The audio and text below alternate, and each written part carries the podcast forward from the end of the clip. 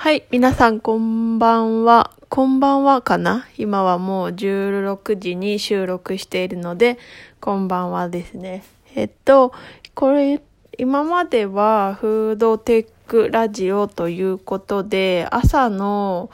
ん11時午前中の11時くらいに収録して、まあ午後1ぐらいに配信させていただいてたんですけど、なんか昨日、そのたまたまちょっと配信時間が遅くなって、うんと16時前後になったんですけど、そちらの方がなんか聞いていただけるかなっていう風な感じだったので、今日からちょっと、まあ、実験的な感じで時間をちょっとゆっくりした配信時間にさせていただきたいと思います。皆さんいかがお過ごしでしょうか？今日はなんか寒いですね。うんと何時に起きたっけな？ゆっくりめに起きました。昨日遅く寝ちゃったので。うん、やっぱり、うんと、夜の12時から2時の間は、脳が休、脳を休めないと、その次の日の一日のパフォーマンスが悪くなるというのは、今日一日、うん、身をもって体感できたということで、今日はそのゴールデンタイムはきちんと睡眠をとりたいと思います。えっと、今日のお話は、えーっと、細胞培養、培養によって作られたチキンのお話です。えーっと、企業がサンフランシスコ拠点の、えーっと、なんだったっけな、ジャストイート、ジャストイートだっけな。うん。その企業が、えっと、細胞培養によって、えっと、チキン、鶏肉を、え培養させて増殖させて作るということをシンガポールフードエージェンシーつまりシンガポール食品庁と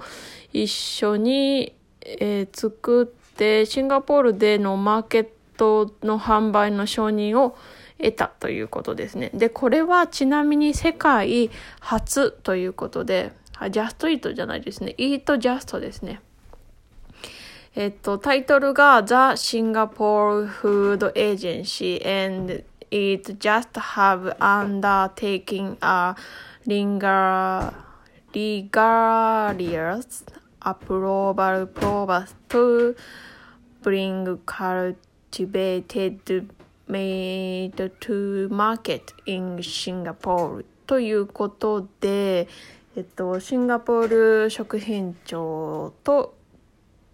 食品庁によるかな、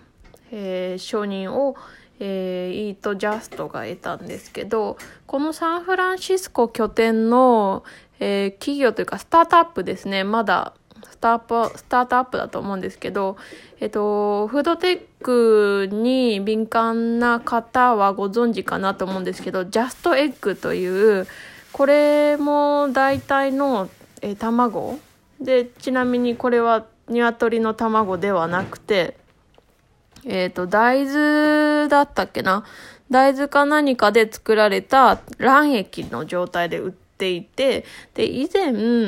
えーこのラジオでもお話しさせていただいてたかなと思うんですけど、えー鶏の卵で作るオムレツとか卵焼きよりも、えっ、と、何パ、15分ぐらい長くなっちゃうのかな？長くなっちゃうんだけども、まあ、なんだろう、鶏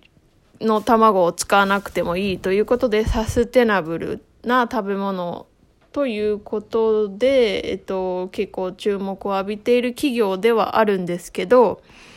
うんと、このスタートアップが、えー今度は細胞で培養させたチキンを販売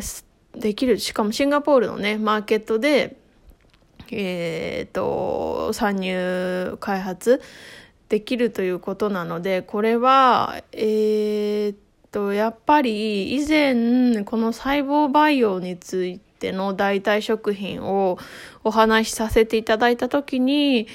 えーこれが一番の問題となるのは、まず、えー倫理の問題ですよね。うん。で、こう、やっぱり市場に広く受け入れられない理由として、えっ、ー、と、細胞で増殖させた食べ物を、えー、それを食べることが、うんと、国の政府が OK とするかっていう、まあ倫理的な問題から、観点から、なかなかその壁を越えられ、越えるのは難しいだろうっていうふうには言われてたんですけど、まあ今回こういうふうに、シンガポールの政府が、えー、承認したということで、これの波でね、いろんな企業が、えっ、ー、と、いろんな国がか、えー、大細胞培養の食品を取り入れる。で、つまり、この、なんだろう、波に乗れない国は、えっ、ー、と、食品が、まあ、工業畜産が枯渇した時に、国さえも滅びてしまう危険性はあるっていうふうに、えーと、メディアが言う発表してるんですけどまあそれもねなんかまあ煽りとかではなく、まあ、事実に基づくっていう結果なのかなっていうふうには思いました。えこれがね結構ね、あのー、意見としてはいろいろ分かれるところではあるしえ、ー、と、なんだろう、生きた動物ではない肉を食べるということが、なかなか受け入れられないっていう、まあ今はそっちが、まあメジャーな意見なのはね、十分わかるんですけど、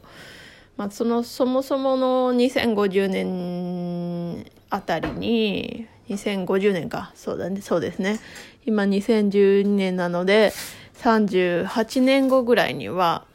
世界の人口が100億人になりその工業畜産が間に合わない時に日本日本人じゃね地球の世界の人々の胃袋を満たせるだけの、えー、畜産が間に合っているかっていうとそれが確実に今から、えー、試算する上では、えーと、肥料と土地と水と二酸化炭素ということで確実に足らない未来しか待っていないということなので今、えー、いろんな世界の企業やスタートアップベンチャーがえっ、ー、とそうですね大豆から肉を作ったり細胞を培養させて、えー、肉なり卵なりいろんなものを作ったりそもそも畜産に頼らない食生活を、えー、考えるということでねこの「イートジャストはこれからも伸びていくでえっ、となんだっけあの資金調達もこれからどんどんたくさんしていくんじゃないかなっていうふうに思いました。そうですね。今日はこんな感じでお話、えっ、ー、と、細胞培養の鶏肉チキンナゲット。まあ、チキンじゃないけれども、ナゲットが、うん、まあ、なんだ、何年後かに日本にも参入して食べられる時代が来るんじゃないかなっていうふうに、今はコロナの影響で、えっ、ー、と、海外から食品の輸入だったり輸出だったりがすごく難しい状況ではあるので、まあ、それが落ち着いた数年後、ぐらいには、まあ、実際に私たちが、えー、シンガポールとか香港とかに行って、えー、そういう代替の食品を手に取って実際に食べるということも可能になるんじゃないかなっていうふうに思います。日本で承認されるのはね、なかなかハードルが高いというふうには思いますので、実際にね、自分たちがもう体で行っちゃった方が早いんじゃないかなっていうふうには思っています。はい、今日はそんな感じで、えっ、ー、と、大体の、大体っていうか細胞培養によるチキンの、えー、スタートアップの進展というか大きなね、発展のニュースをお話しさせていただきました。えー、これからも、まだまだなんかこの代替食品の、えー、市場は大きくなっていくと思いますし、なんかもう日に日に、一日ごとに、こう、なんだろう、目新しいニュースが出てくるので、結構ね、あの、目は離せない市場かなっていうふうに思います。また、新しいニュースがあれば、皆さんと共有させていただきたいと思います。今日も最後まで聞いてくださってありがとうございました。もう一日も終わりですが、そろそろ一日の後半ですかね。素敵な一日を送ってください。